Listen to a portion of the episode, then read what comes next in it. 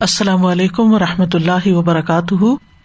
نحمد ونسلی علیہ رسول کریم بعد، فاعوذ باللہ من الشیطان الرجیم۔ بسم اللہ الرحمٰن الرحیم۔ ربش رحلی صدری ویسر علی عمری وحل العقدم السانی یفق قولی۔ صورت العراف عید نمبر ایک سو تیس۔ وَلَقَدْ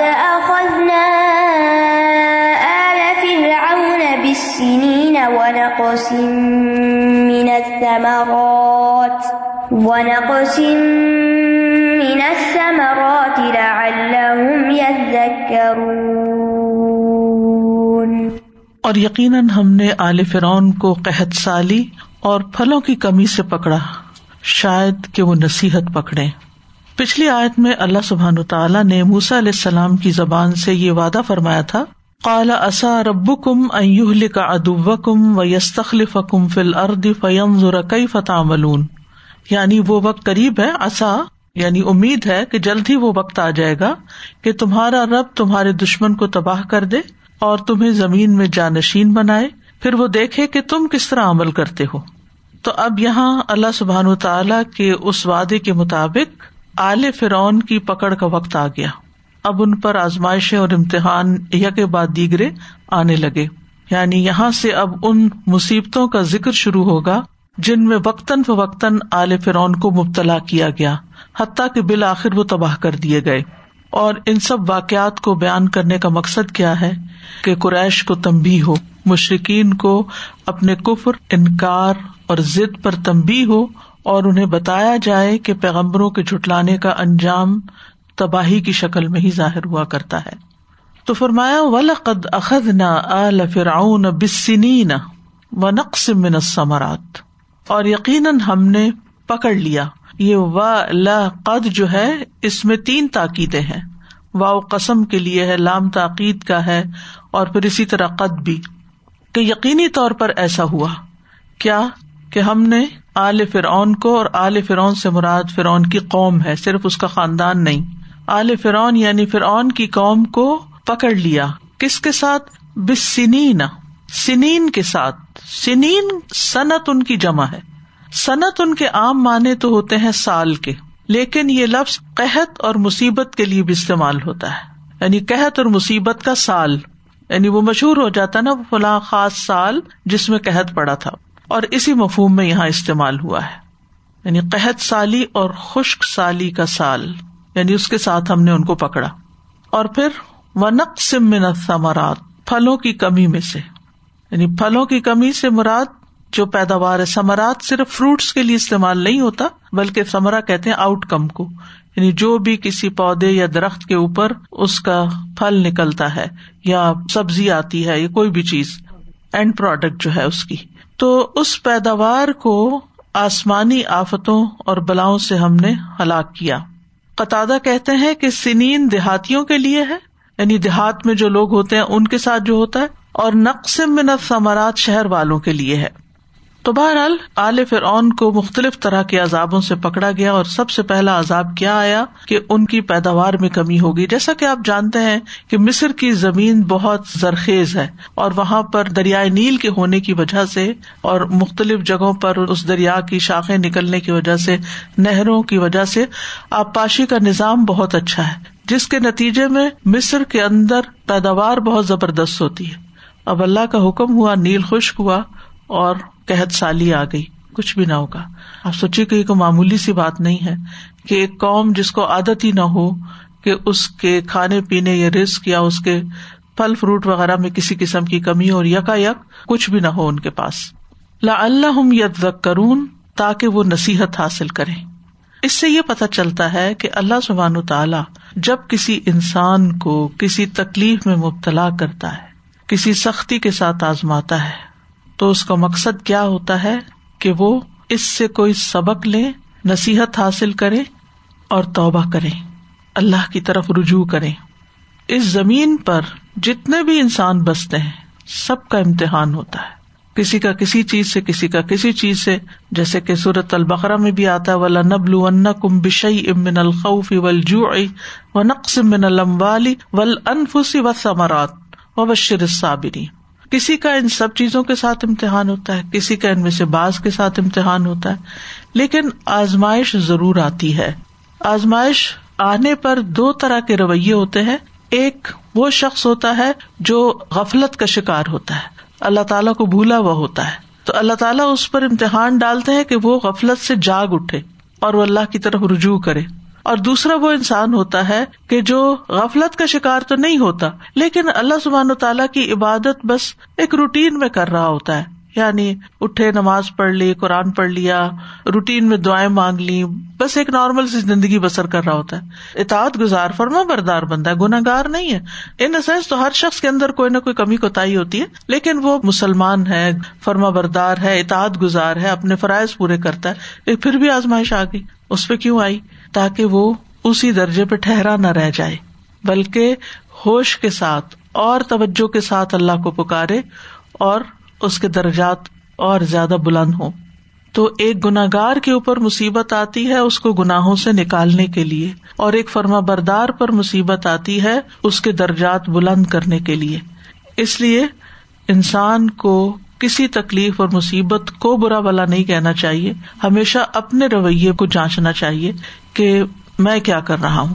کیونکہ آزمائش کے ذریعے اللہ تعالیٰ انسانوں کو چھانٹتا بھی ہے۔ انسانوں کو الگ الگ بھی کرتا ہے۔ کیونکہ کچھ لوگوں کا رویہ کیا ہوتا ہے کہ جب تکلیف آتی ہے اللہ کی طرف رجوع کرتے ہیں۔ اور کچھ لوگوں کا حال کیا ہوتا ہے کہ تکلیف آتی ہے تو اللہ تعالی سے اور دور نکل جاتے ہیں۔ تو پھر پتا چل جاتا ہے کون واقعی مخلص ہے، سچا ہے۔ کون واقعی اللہ کے لیے خالص ہے کہ وہ مصیبت پر اللہ کی طرف پلٹتا ہے۔ جیسے قومی یونس تھی، تو پہلے وہ پیغمبر کی بات توجہ سے نہیں سن رہے تھے، لیکن جب ان پر آزمائش آئی تو پھر وہ پلٹ آئے اور اللہ تعالیٰ نے ان کو دنیا میں ایک لمبی مدت دی دنیا سے مزید فائدہ اٹھانے کے لیے۔ اسی طرح یہ ہے کہ مصیبت آنے پر انسان کو غفلت سے تو بہرحال جاگنا ہی چاہیے کہ میں جو نیکی کر رہا ہوں یا جو کام کر رہا ہوں، یہ میرے لیے اتنا کافی نہیں، مجھے الرٹ ہو جانا چاہیے اور اس کی رفتار تیز کر دینی چاہیے۔ اسی طرح بعض لوگ جب تکلیف آتی ہے تو اپنے آپ کو بہلانے لگ جاتے ہیں۔ یعنی اللہ کی طرف نہیں پلٹتے۔ مثلاً میوزک سننا شروع کر دیا یا کئی کھیل تماشے میں لگ گئے، کوئی ڈرامے دیکھنے لگ گئے، کوئی انٹرٹینمنٹ میں، کوئی ادھر ادھر گھومنے پھرنے میں شاپنگ کرنے میں، تاکہ اپنا دھیان بانٹے اس تکلیف کی طرف ان کا دھیان نہ جائے، لیکن وہ اور چیزوں میں مشغول ہو کے اپنے آپ کو صحیح کر لیں۔ وہ وقتی طور پر تو ایک ہوتا ہے فائدہ کہ انسان کا دھیان ادھر سے ہٹ جاتا ہے، لیکن مستقل علاج نہیں ہوتا۔ تو ایسے میں انسان کو ہمیشہ سوچنا چاہیے کہ میں اپنی تکلیف، غم اور دکھ کو کیسے دور کر رہی ہوں۔ کیا صرف اپنے آپ کو دھوکا دے رہی ہوں اس کو بھلا کر یا پھر اس کا کوئی علاج کر رہی ہوں یا پھر یہ کہ اللہ کی طرف رجوع کر کے اللہ کا قرب حاصل کرنے کی کوشش کر رہی ہوں؟ ابن خلدون کہتے ہیں جب آپ لوگوں کو دیکھیں کہ وہ حوادث اور ہلاکتوں کے زمانے میں بہت زیادہ ہنسانے والا کلام کریں یعنی کامیڈیز کی طرف چلے جائیں، تو آپ جان لیں کہ ان پر محتاجگی ٹوٹ پڑی ہے اور وہ ایسے لوگ ہیں جن میں غفلت پائی جاتی ہے اور وہ محاسبے کو بعید خیال کرتے ہیں۔ ان کی غلامانہ ذہنیت ہے اور ان کے اندر ذلت پائی جاتی ہے۔ ہم پر لازم ہے کہ ہم اللہ کی عظمت اور اس کی قدرت کا مقابلہ ہنسی مذاق سے نہ کریں۔ یعنی تکلیف کے وقت انٹرٹینمنٹ کی طرف مت جائیں اور تکلیف کا اضالہ اس سے مت کریں، بلکہ دعا کر کے، توبہ کر کے، اللہ کا ذکر کر کے، بندوں کی خدمت کر کے، نیکی کے کام میں اور زیادہ اپنے آپ کو مصروف کر کے اپنا علاج کریں۔ تو قرآن مجید میں ہمیں اس کے بارے میں باقاعدہ رہنمائی ملتی ہے کہ تکلیف اور مصیبت کے وقت کیا کریں اور اس میں ایوب علیہ السلام کا طریقہ ہمارے سامنے ہے کہ کس طرح انہوں نے اللہ سبحان تعالیٰ کو پکارا وہ ایوب ادنا دا رب انی مسنی در و انت ارحم الراحمین. اور ایوب جب اس نے اپنے رب کو پکارا کہ مجھے تکلیف پہنچی ہے اور تو رحم کرنے والوں میں سب سے زیادہ رحم کرنے والا ہے، تو اللہ سبحان تعالیٰ نے ان کی تکلیف کو دور کر دیا۔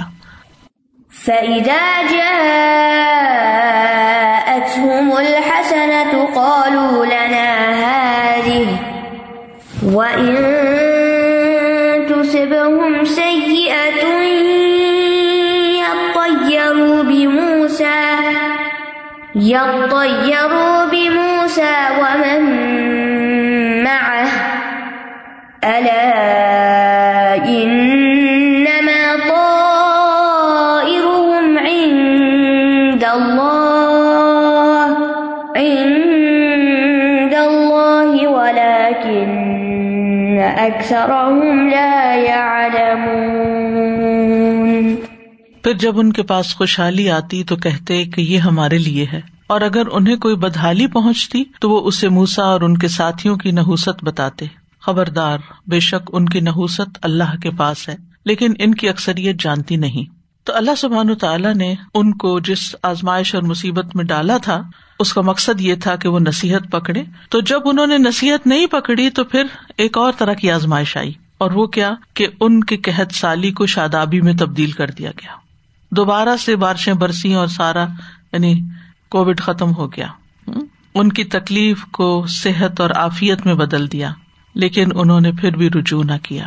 نہ تکلیف میں رجوع کیا اور نہ نعمت ملنے پر اللہ کی طرف متوجہ ہوئے اور شکر ادا کیا۔ خوشحالی آئی تو کہنے لگے کہ وی ڈیزرو اٹ ہم اس کے حقدار ہیں، ہم اس کے اہل ہیں۔ لنا حاضی یہ تو ہمارا حق ہے۔ ایسا ہونا ہی چاہیے تھا۔ وہ ان تو سب ہم سید یا تیروب موسا و مما اور جب تکلیف آئی تو کہا کہ یہ موسا اور بنی اسرائیل کی وجہ سے ہے۔ یعنی خوشحالی کو اپنا حق سمجھا۔ ادا جا اتم الحسن حسنا کہتے ہیں اچھی حالت کو۔ جیسے رسک ہے آفیت کی کثرت ہے، خوشحالی ہے شادابی ہے، نعمت ہے۔ تو نعمت پا کے متکبر ہو گئے۔ اور مصیبت آئی سیاح حسنا کے اپوزٹ یعنی قحط سالی، مہنگائی، بیماری وغیرہ کے لیے آتا ہے۔ تو کیا کرنے لگے؟ یترو بھی موسا مما یترو کا لفظ جو ہے یہ تطیرا یا تطیر سے باب تفا ہے۔ اس کا مادہ تیر ہے تیر پرندے کو کہتے ہیں۔ تو مشرقین کا طریقہ یہ تھا کہ فال لینے کے لیے کسی پرندے کو اڑاتے تھے۔ اگر وہ اڑ کے دائیں طرف جاتا تو کہتے کہ یہ نیک فال ہے، بابرکت ہے۔ بائیں طرف جاتا تو اسے بدفالی سمجھتے اور باعث نحوست سمجھتے۔ تو یہاں وہی لفظ استعمال ہوا ہے یا تیرو یعنی مصیبت کا الزام موسا علیہ السلام اور ان کے پیروکاروں پہ ڈال دیتے کہ پہلے ہم سب خوشحال تھے، ہمیں کبھی کوئی پریشانی نہیں ہوئی تھی۔ جب سے موسا نے یہ اعلان کیا ہے علیہ السلام اور کچھ لوگ اس کے ساتھ مل گئے ہیں اور اس کی قوم جو ہے وہ اس کا ساتھ دینے لگی ہے، تو اس وقت سے ہمارے اوپر مصیبتیں ٹوٹ پڑی یہ بالکل وہی بات ہے کہ جو قریش نبی صلی اللہ علیہ وسلم کو کہتے تھے کہ آپ کے آنے سے ہماری قوم بٹ گئی ہے اور ہمارے لیے مشکلات کھڑی ہو گئی ہیں۔ تو وہ پیغمبر کا آنا اپنے لیے منحوس سمجھتے تھے۔ صورت یاسین میں بھی آپ دیکھیں کہ جب کچھ پیغمبر ایک قوم کی طرف آئے تو انہوں نے کیا کہا؟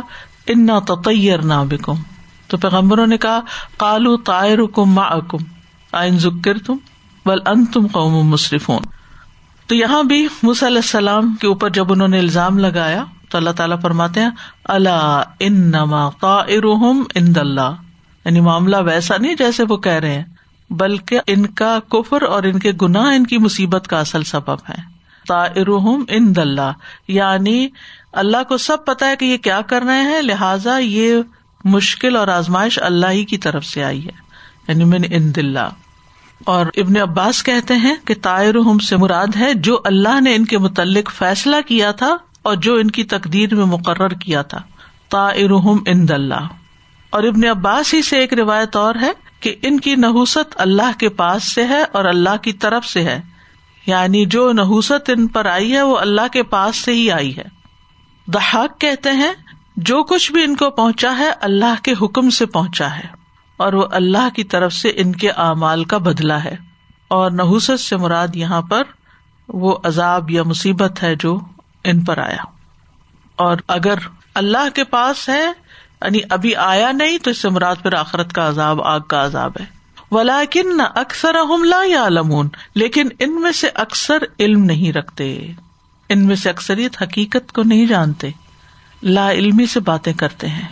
اور یہ کتنی صحیح بات ہے ہمارے سامنے بھی بہت سے واقعات پیش آتے رہتے ہیں۔ جیسے اسی وبا کو ہی آپ دیکھ لیں، تو اس موضوع پر دنیا کے کس بندے نے بات نہیں کی؟ ہر ایک نے کوئی نہ کوئی اوپین دیا ہے۔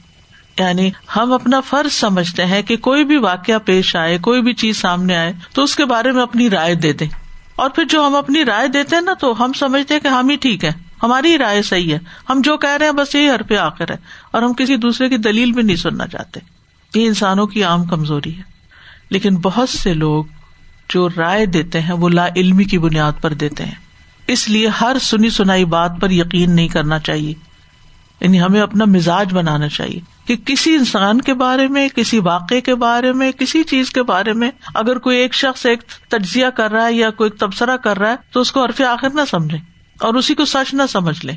یہ دیکھیں کہ اس کا علم کیا ہے۔ یہاں یہ جو کہہ رہے تھے کہ موسا علیہ السلام اور ان کے ساتھی نوز اللہ ان کے لیے نحوست بن کے آئے، تو یہ ان کا خیال سراسر غلط تھا، کیونکہ وہ لا علمی کی بنیاد پہ یہ بات کہہ رہے تھے۔ موسا علیہ السلام تو ان کے لیے جو لائے تھے، وہ خیر ہی خیر تھا۔ ان کی دنیا کی اور ان کی آخرت کی بھلائی کے لیے تھا وہ سب کچھ، لیکن لا علم لوگ جانتے نہیں۔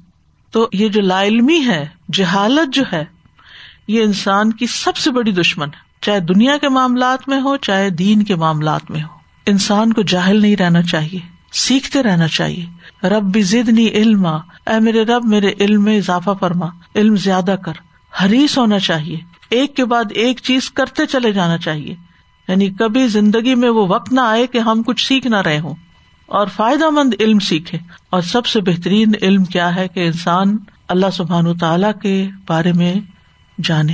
اس سے بڑا جاہل کوئی نہیں جو اللہ کو نہیں جانتا۔ سب سے بڑا جاہل وہ جو رب کو نہیں پہچانتا کہ وہ کون ہے اور اس نے یہ سب کچھ کیوں بنایا۔ اور پھر ایک اور بڑی جہالت کیا کہ انسان اپنے آپ کو نہ پہچانے اور اپنی زندگی کے مقصد کو نہ جانے۔ تو اس لیے اللہ تعالیٰ ان کے بارے میں فرماتے ہیں کہ یہ جو الزام تراشی کر رہے ہیں، آپ اس کی فکر نہ کریں، یہ جاہل لوگ ہیں۔ اور جو جاہل لوگ ہوتے ہیں نا، ان کی باتوں کو سیریسلی نہیں لیا جاتا۔ مثلاً کبھی کوئی چیز سامنے آتی کوئی بچہ اس پہ رائے دے رہا ہوتا تو آپ اس کو بچے کی رائے سمجھ کے اگنور کر دیتے اچھا بچہ ہے کیا یا کوئی لا علم یا جاہل انسان۔ نبی صلی اللہ علیہ وسلم کا طریقہ کیا ہوتا تھا؟ اور باقی پیغمبروں کا۔ کیسے لوگوں سے الجھتے رہتے۔ قرآن کیا کہتا ہے؟ خاطب الجاہل السلام بات ہی ختم۔ وہ اس میں پڑھنے کی ضرورت نہیں۔ نہ دلائل دینے کیونکہ وہ اس قابل ہی نہیں کہ آپ کے دلائل سمجھے۔ تو اس لیے حقیقت کا علم ہونا بہت نفے کا سودا ہے۔ اور اس نفا بخش علم کے ساتھ لگے رہنا، چاہے کتنی بھی تکلیف اٹھانی پڑے، اس میں فائدہ ہی فائدہ ہے اور اس سے دور ہونا خسارا ہی خسارا ہے۔ تو اس آئے سے ہمیں یہ پتا چلتا ہے کہ نعمت کا ملنا محض اللہ کا فضل ہوتا ہے، کیونکہ فیضا جات ہوں الحسنا تو حسنا ان کے پاس سال ہر سال سے خوشحالی رہی، کس نے دی؟ یہ اللہ کا فضل تھا ان پر۔ نعمت کو اپنا کمال نہیں سمجھنا چاہیے، کیونکہ جب نعمت آئی تو کیا کہنے لگے؟ یہ تو ہم ڈیزرو کرتے تھے۔ سر زمر میں آتا ہے فضا مسل انسان دعانا۔ جب انسان کو کوئی تکلیف پہنچتی ہے تو ہمیں پکارتا ہے۔ ثم اذا خولناه نعمتا منا۔ پھر جب ہم اسے اپنی طرف سے کوئی نعمت عطا کرتے ہیں کالا انما اوتیتہ علی علم۔ کہتا ہے، مجھے تو یہ علم کی بنیاد پر دی گئی۔ میں تو بہت جانتا تھا۔ بل ہی فتنا یہ تو ایک آزمائش ہے۔ ولیکن اکثرہم لا یعلمون اکثریت علم نہیں رکھتی۔ اکثریت لا علم ہے۔ انسان کی اصل نحوست کس میں ہے؟ دین کو نہ سمجھنے میں، اللہ کو نہ پہچاننے میں۔ حالات اور واقعات کے صحیح پس منظر کو نہ جاننے میں۔ اور جہاں تک یہ جو نحوست پکڑنے کا تعلق ہے کہ یہ منوس ہے اور وہ منوس عام روز مرہ زندگی میں بعض لوگ، لوگوں کو کہہ دیے فلاں بڑا منوس ہے، یہ کار بڑی منہوس ہے، یہ فلاں چیز بڑی منہوس ہے۔ رسول اللہ صلی اللہ علیہ وسلم نے اس کے بارے میں فرمایا لا ادوا ولا رول عین حقن۔ کوئی بیماری متعدی نہیں، نہ برے شگون کی کوئی حقیقت ہے اور نظر لگنا برحق ہے۔ تو جب ہمیں یہ خیال آئے کہ کوئی چیز منہوس ہے، تو سب سے پہلا کام یہ کہ انسان اپنے خیال کو رد کرے اور وہ کام کر جائے۔ دوسرا یہ کہ دعا کرے۔ اللہ ملا تیرا اللہ تیرک ولا خیر اللہ خیرک۔ رسول اللہ صلی اللہ علیہ وسلم نے یہ بھی بتایا ہمیں کہ نحوست پکڑنا شرک ہے۔ کسی چیز کے اندر نحوست کا کہنا یہ شرک کرنا ہے۔ اور ہم میں سے ہر ایک کو یہ وہم ہو جاتا ہے۔ ہم میں سے ہر ایک کو وہم ہو جاتا ہے، مگر اللہ تعالیٰ توکل کے ذریعے اس چیز کو ختم کر دیتا ہے۔ اور اگر کوئی شخص برے شگون کی وجہ سے کسی کام سے رک گیا، تو اس نے شرک کا ارتقاب کیا۔ یہ حدیث ہے۔ نبی صلی اللہ علیہ وسلم نے فرمایا، بدشگونی اور اس طرح کے پرندوں سے شگون لینا، یہ دور جاہلیت کا کام تھا۔ کالی بلی گزر گئی یا کوا بول پڑا یا کوئی اور اس طرح کی چیزیں ان سے شگون لینا، تو یہ درست نہیں۔ نبی صلی اللہ علیہ وسلم اس شخص سے بیزار ہوتے تھے جو شگون لیتا تھا۔ آپ نے فرمایا، جس نے برا شگون لیا یا اس کے لیے برا شگون لیا گیا، جس نے کہانت کی یا اس کے لیے کہانت کی گئی، جس نے جادو کیا یا جس کے لیے جادو کیا گیا، وہ ہم میں سے نہیں۔ یعنی آپ اس سے بیزار تھے۔ ہاں بدشگونی کی بجائے نیک فال لینے کی اجازت ہے۔ ٹھیک ہے؟ نبی صلی اللہ علیہ وسلم نے فرمایا، فال بد کوئی چیز نہیں۔ البتہ نیک فال مجھے پسند ہے۔ یعنی نبی صلی اللہ علیہ وسلم کو اچھا شگون لینا پسند تھا اور بد فالی ناپسند تھی۔ اور مختلف چیزوں سے آپ اچھی فال لیتے تھے۔ جب صلیح ادیبیہ کے موقع پر سہیل بن امر آیا معاہدے کے لیے، تو آپ نے فرمایا، سہل اللہ امرکم۔